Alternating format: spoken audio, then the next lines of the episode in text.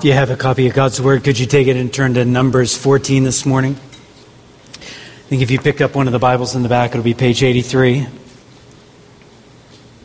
So appreciative of uh, those that let us in worship this morning.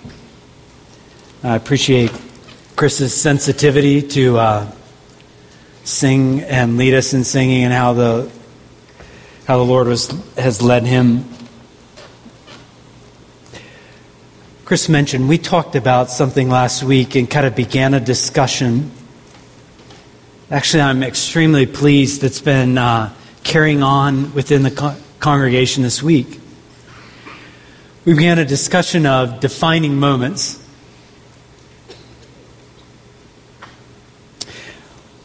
We gave a description of that last week. A defining moment is where a decision you make or a direction you take has a significant impact on your future and the lives of others. So, defining moment is where a, a, particular decision, or maybe it's a series of decisions, a direction,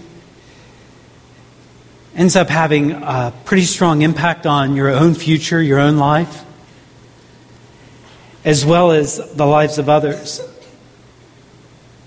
There's a thousand def- defining moments that don't alter history. Continents don't move because of a decision. But there are a lot of defining moments. There are thousands represented in this room that have significantly shaped the lives of people, lots of people. And so it very well may be that sometimes we come to these defining moments and we, we've chosen them. It's just that, that life cycle, it's just the time Maybe we've looked for it. And maybe we embrace it that, that moment. We're excited about it. But likewise, I think there's a lot of defining moments that come into our lives where decisions and directions where we, we didn't ask for it. We didn't really choose it. We wouldn't have chosen that path. We would have chosen some alternative. Maybe something much easier maybe some crisis, crisis in the world, crisis in our own life, crisis in our family, or maybe some poor decision another person made, perhaps even a sinful decision, ended up kind of as the dominoes fell, it meant your life is going to be changed forever.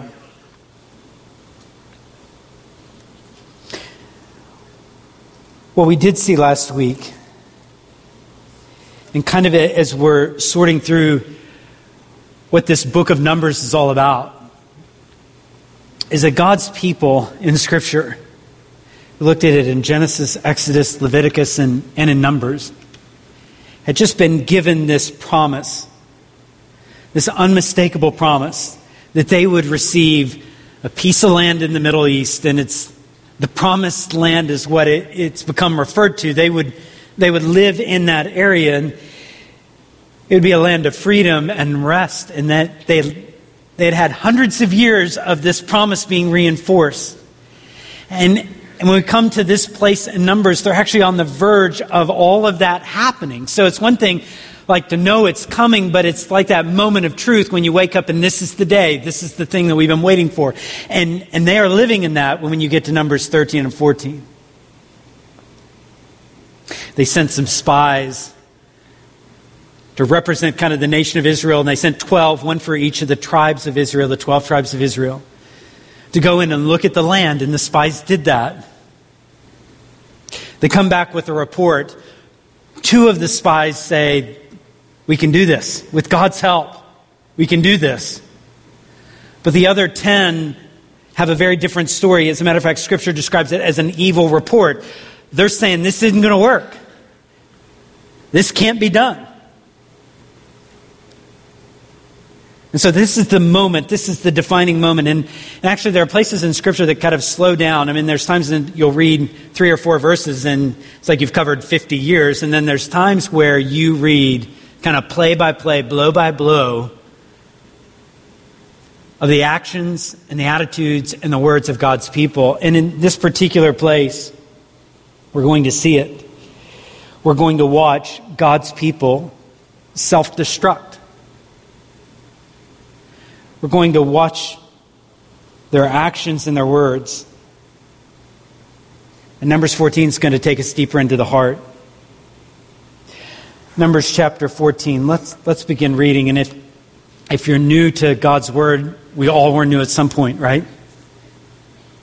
So if you found numbers, then maybe you just see, you do see numbers in front of you and you see big ones and little ones. The big ones are the chapter numbers, small ones are verse numbers.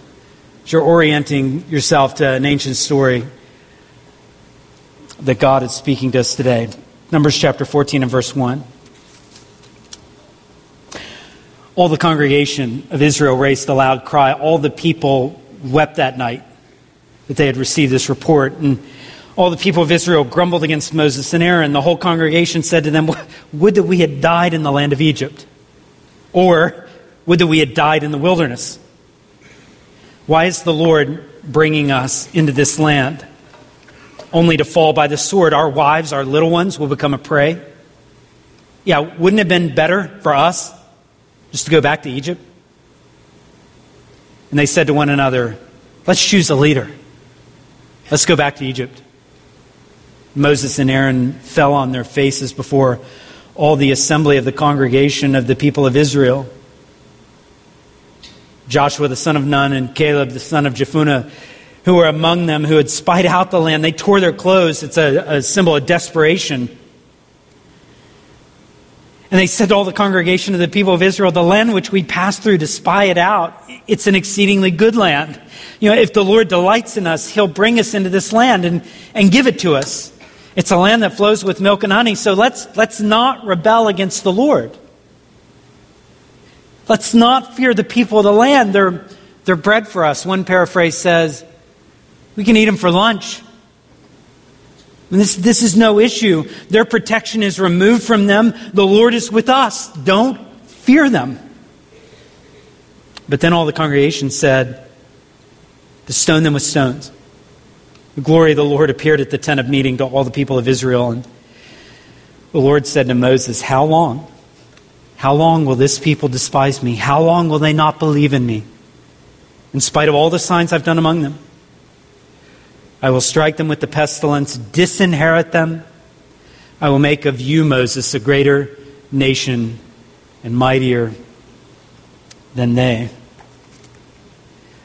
We don't do ourselves any favors if we don't look at what's going on in their lives and then apply it to our own lives. Because defining moments have a way of revealing things, and defining moments reveal what is going on inside us.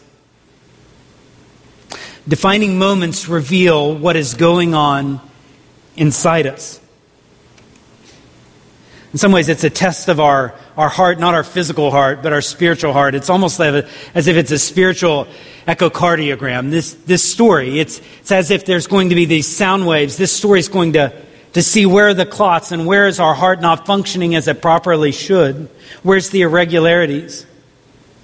And as we apply this story to the heart, we're, we're going to look at what's going on. And, and we see, first of all, kind of our, our, what's going on inside of us, what's going on inside of them. And one of the gauges, one of the ways we can really test and tell what's going on in our heart is to look at our response to God's word.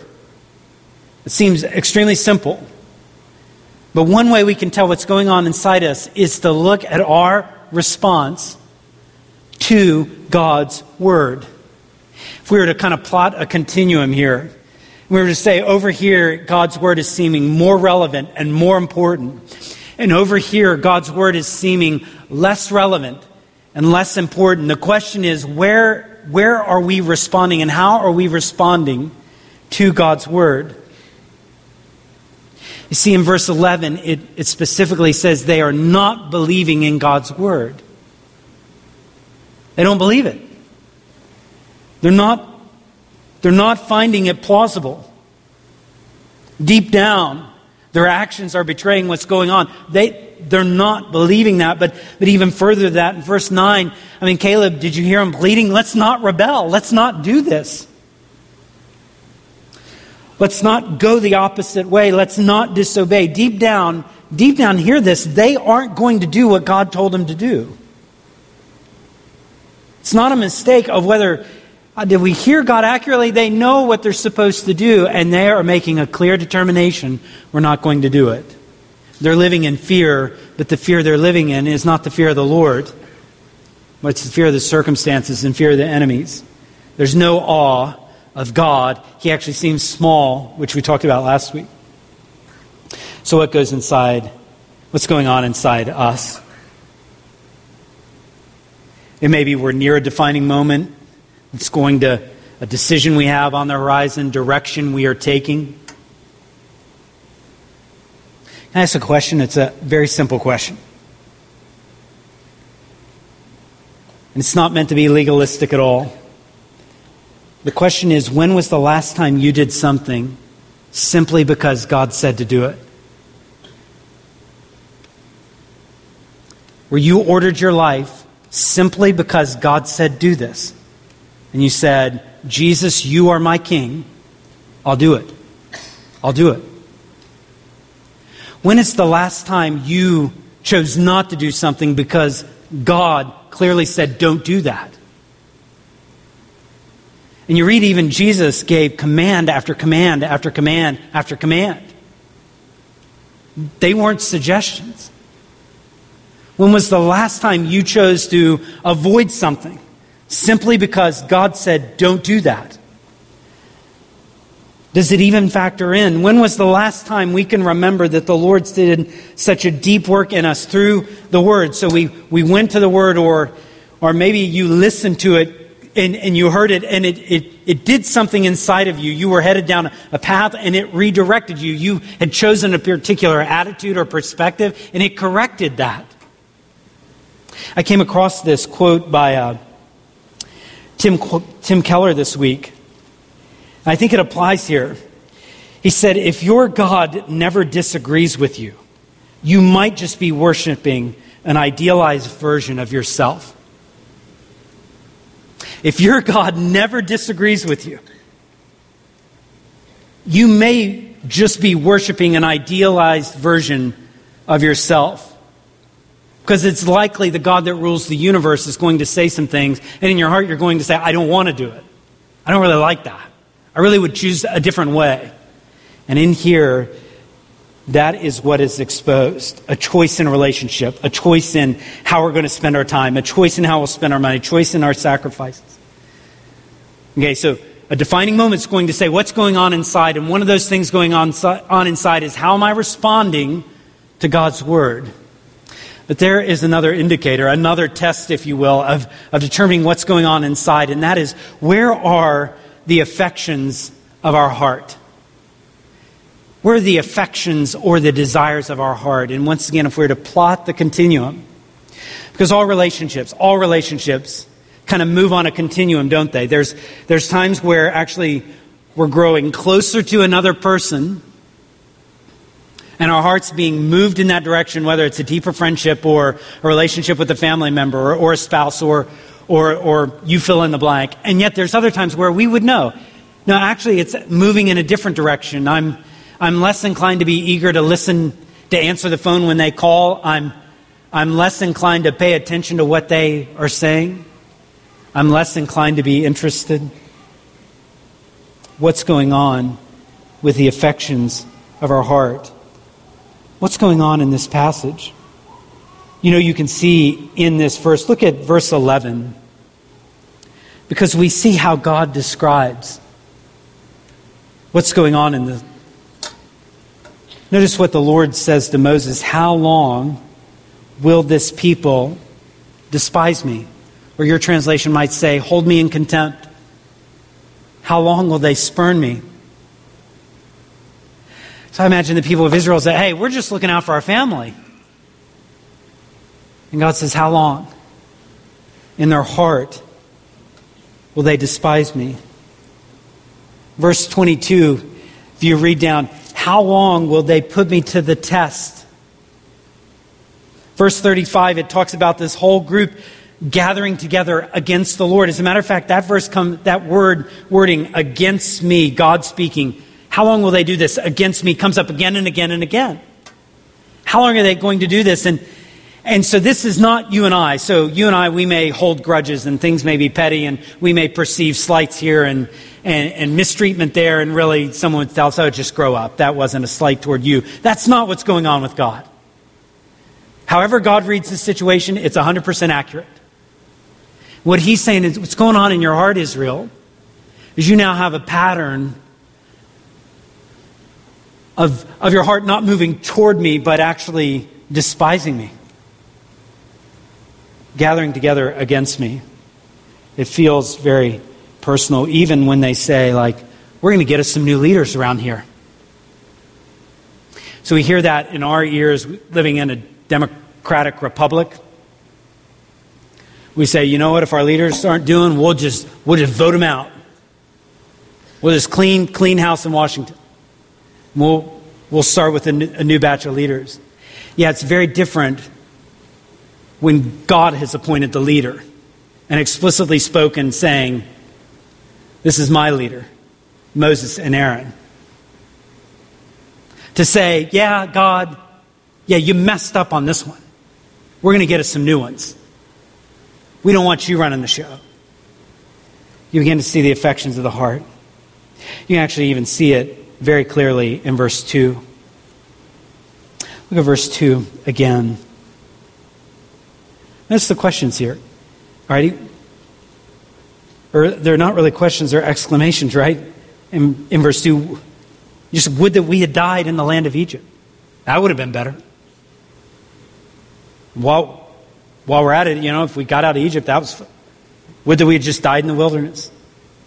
And then notice the question in verse 3 Why is the Lord, hear that again, why is the Lord bringing us into this land? They're not addressing it to the Lord. They're grumbling and they're just letting that lay out there. Why would the Lord do something like this? Makes no sense to me.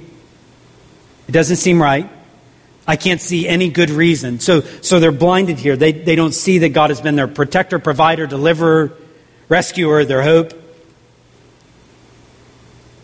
This is no momentary lapse of judgment. They put God to the test 10 times. They're saying, well, why, why is the Lord acting like that? There, there's no good reason. It doesn't seem fair. It doesn't seem right that God would act this way.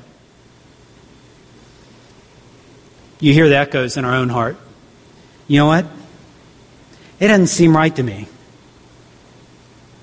that God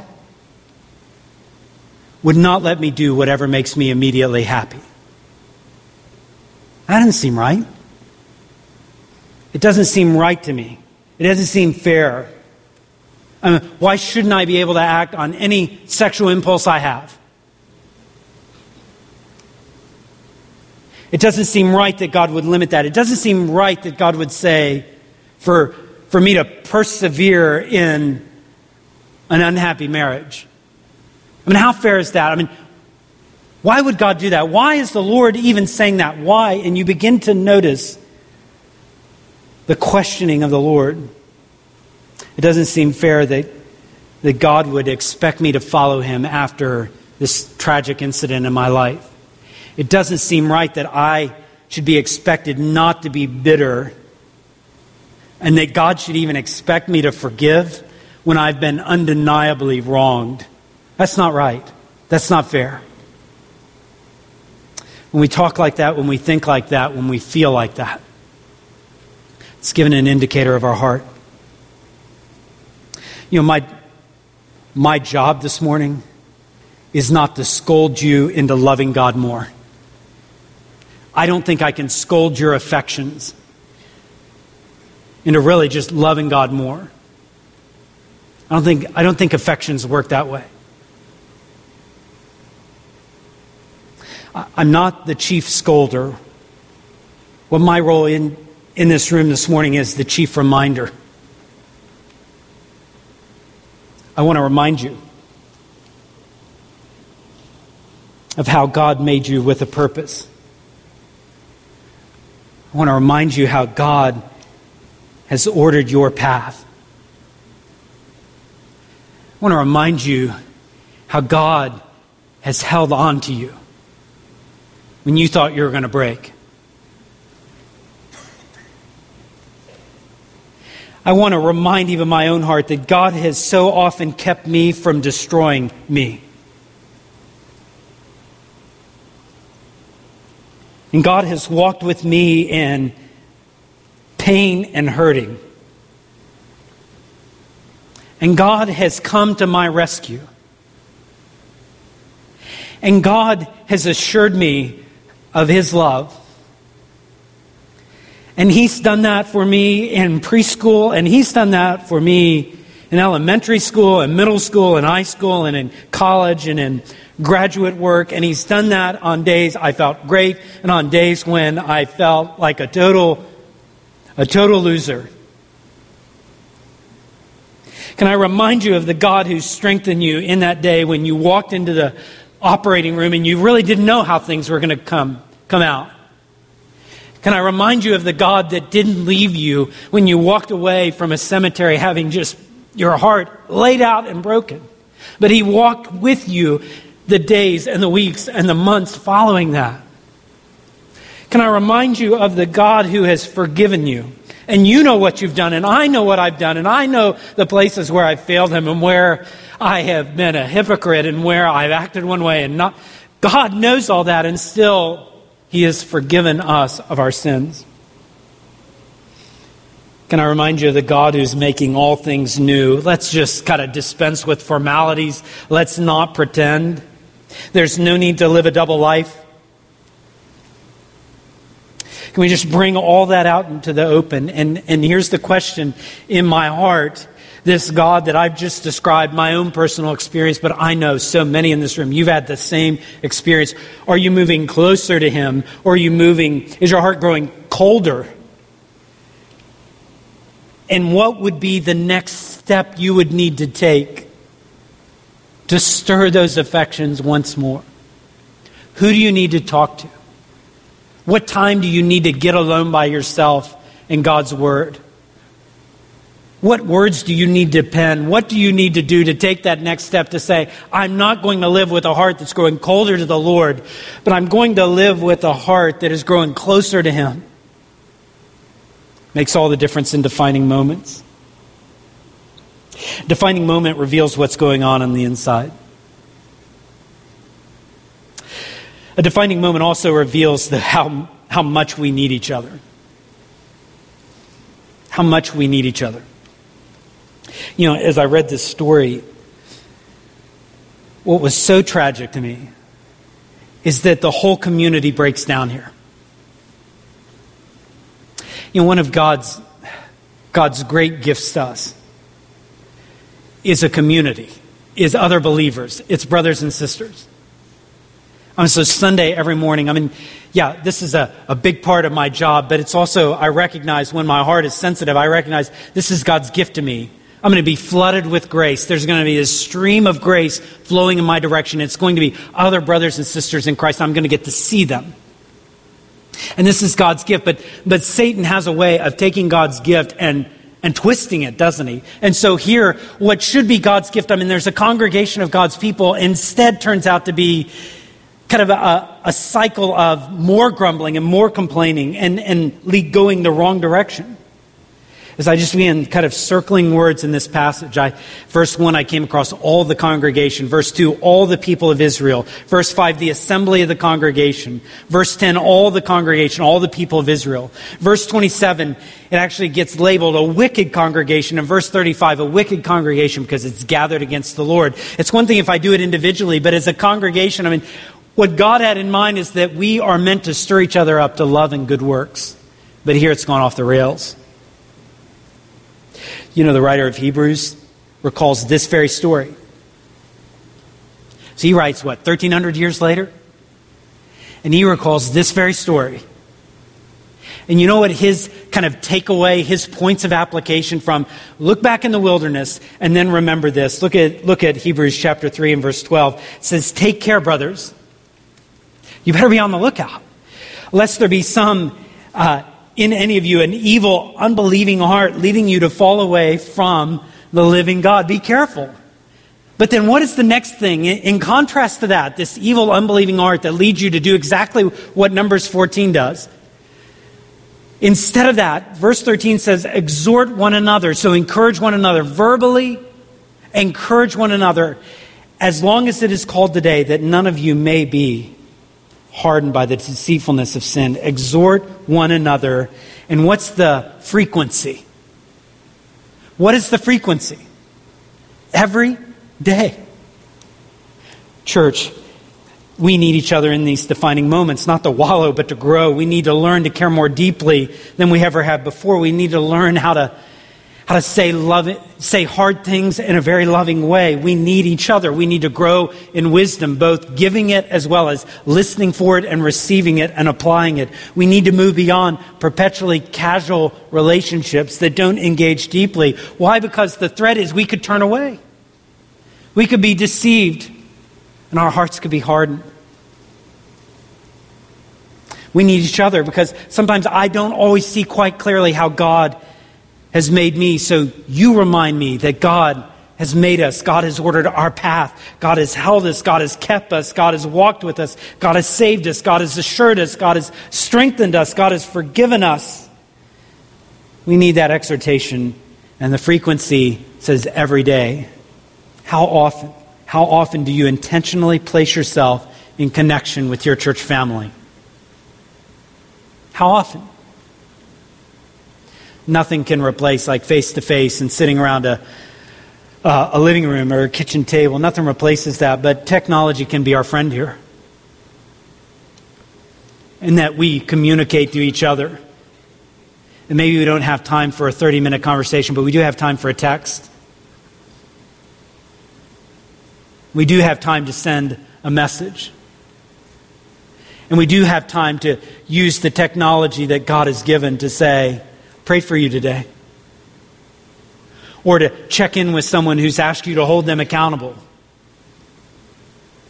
Or to confess our sins one to another.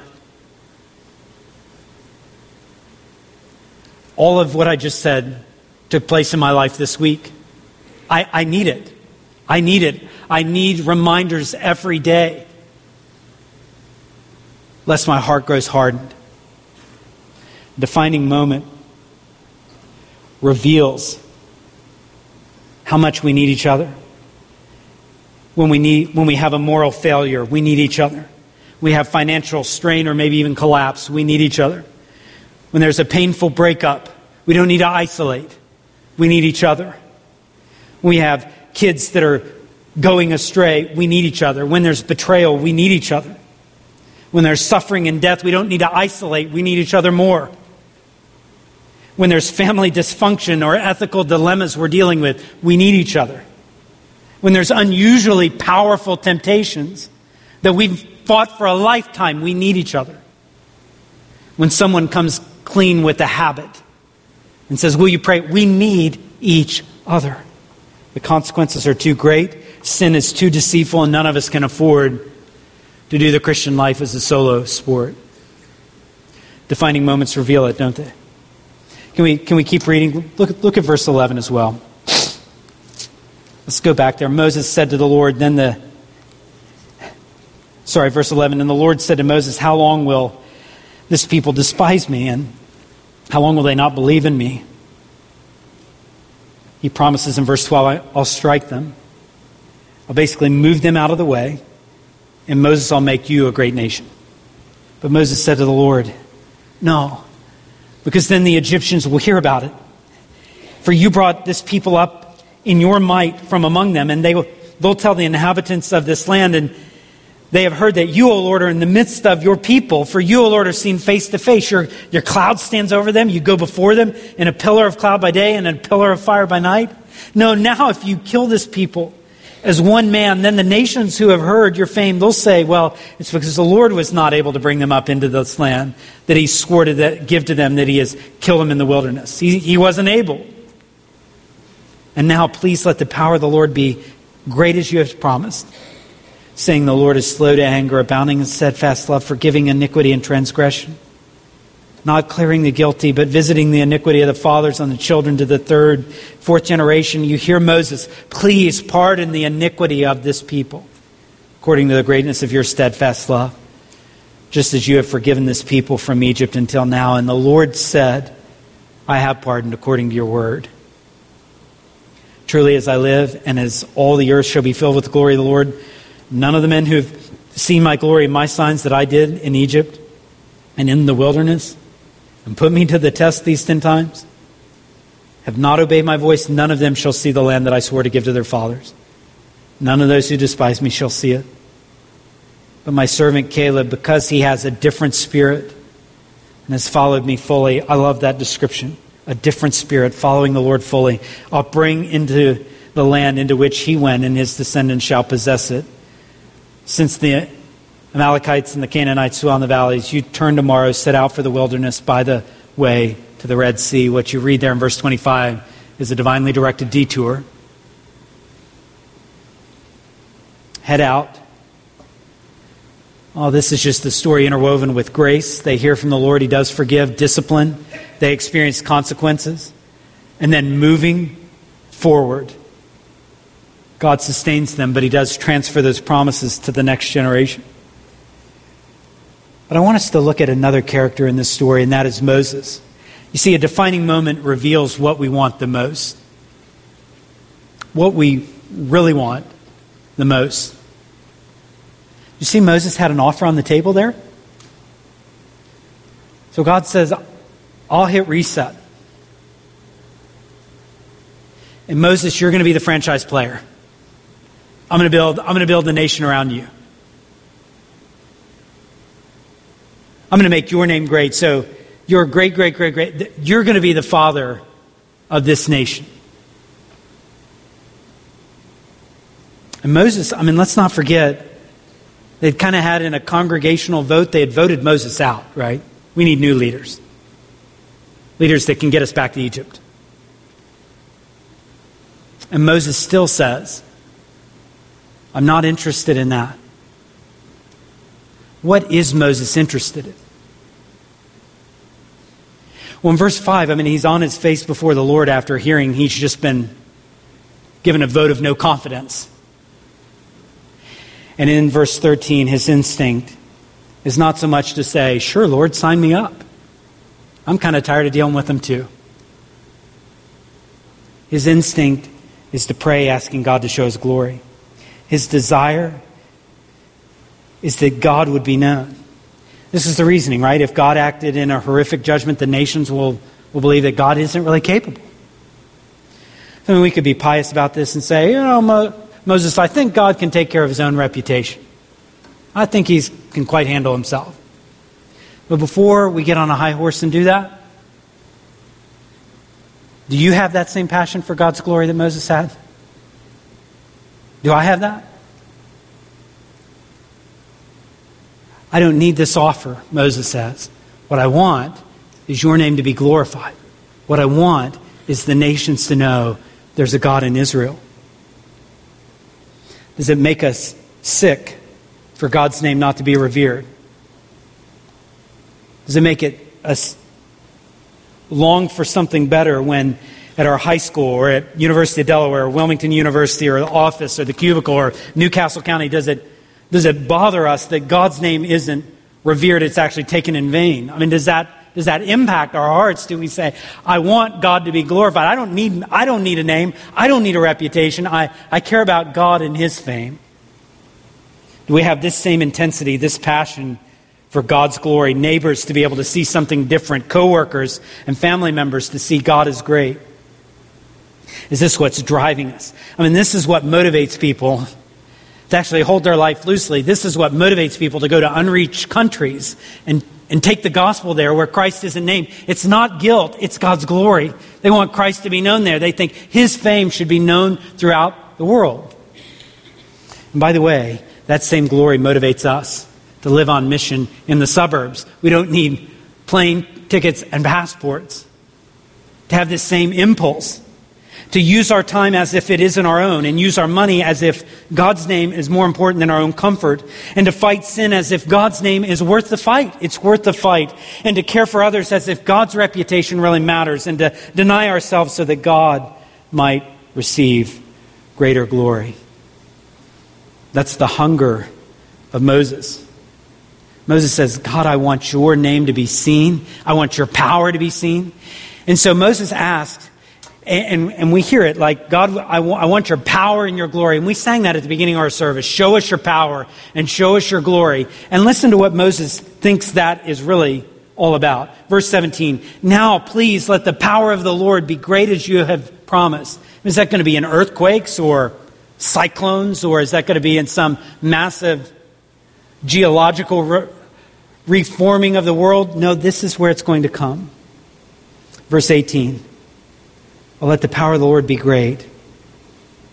Like this, the Lord being slow to anger and abounding in steadfast love. I got my categories for the power of the Lord, and this just resets all of them. So the one person that comes clean with God and the Lord forgives them, like right there, God's power shown. The person that basks in the steadfast love of the Lord, right there.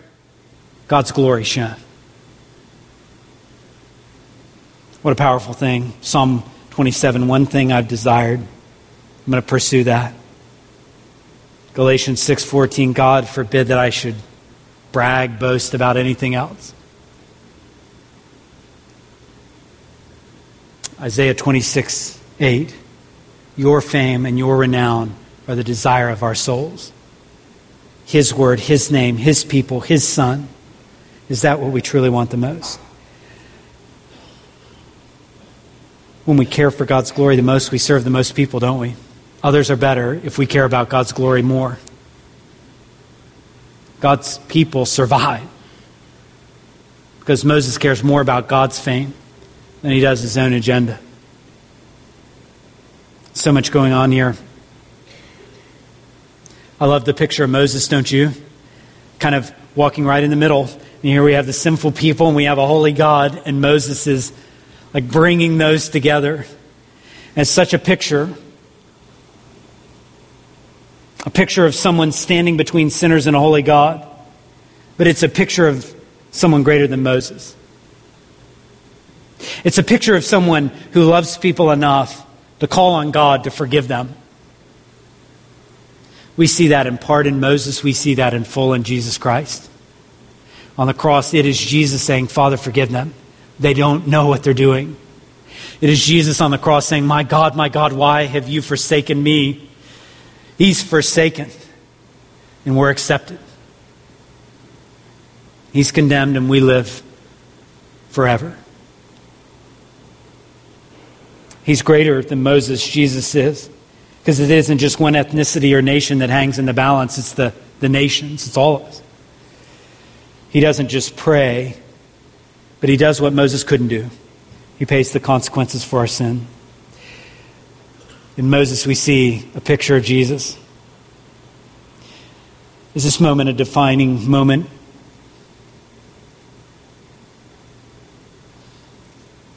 What's going on on the inside? What really matters most. And maybe it isn't a defining moment right now, but for the end of the semester, you might be right in the middle one. Do you realize today how much you need God's people? We take a moment and just quiet our hearts.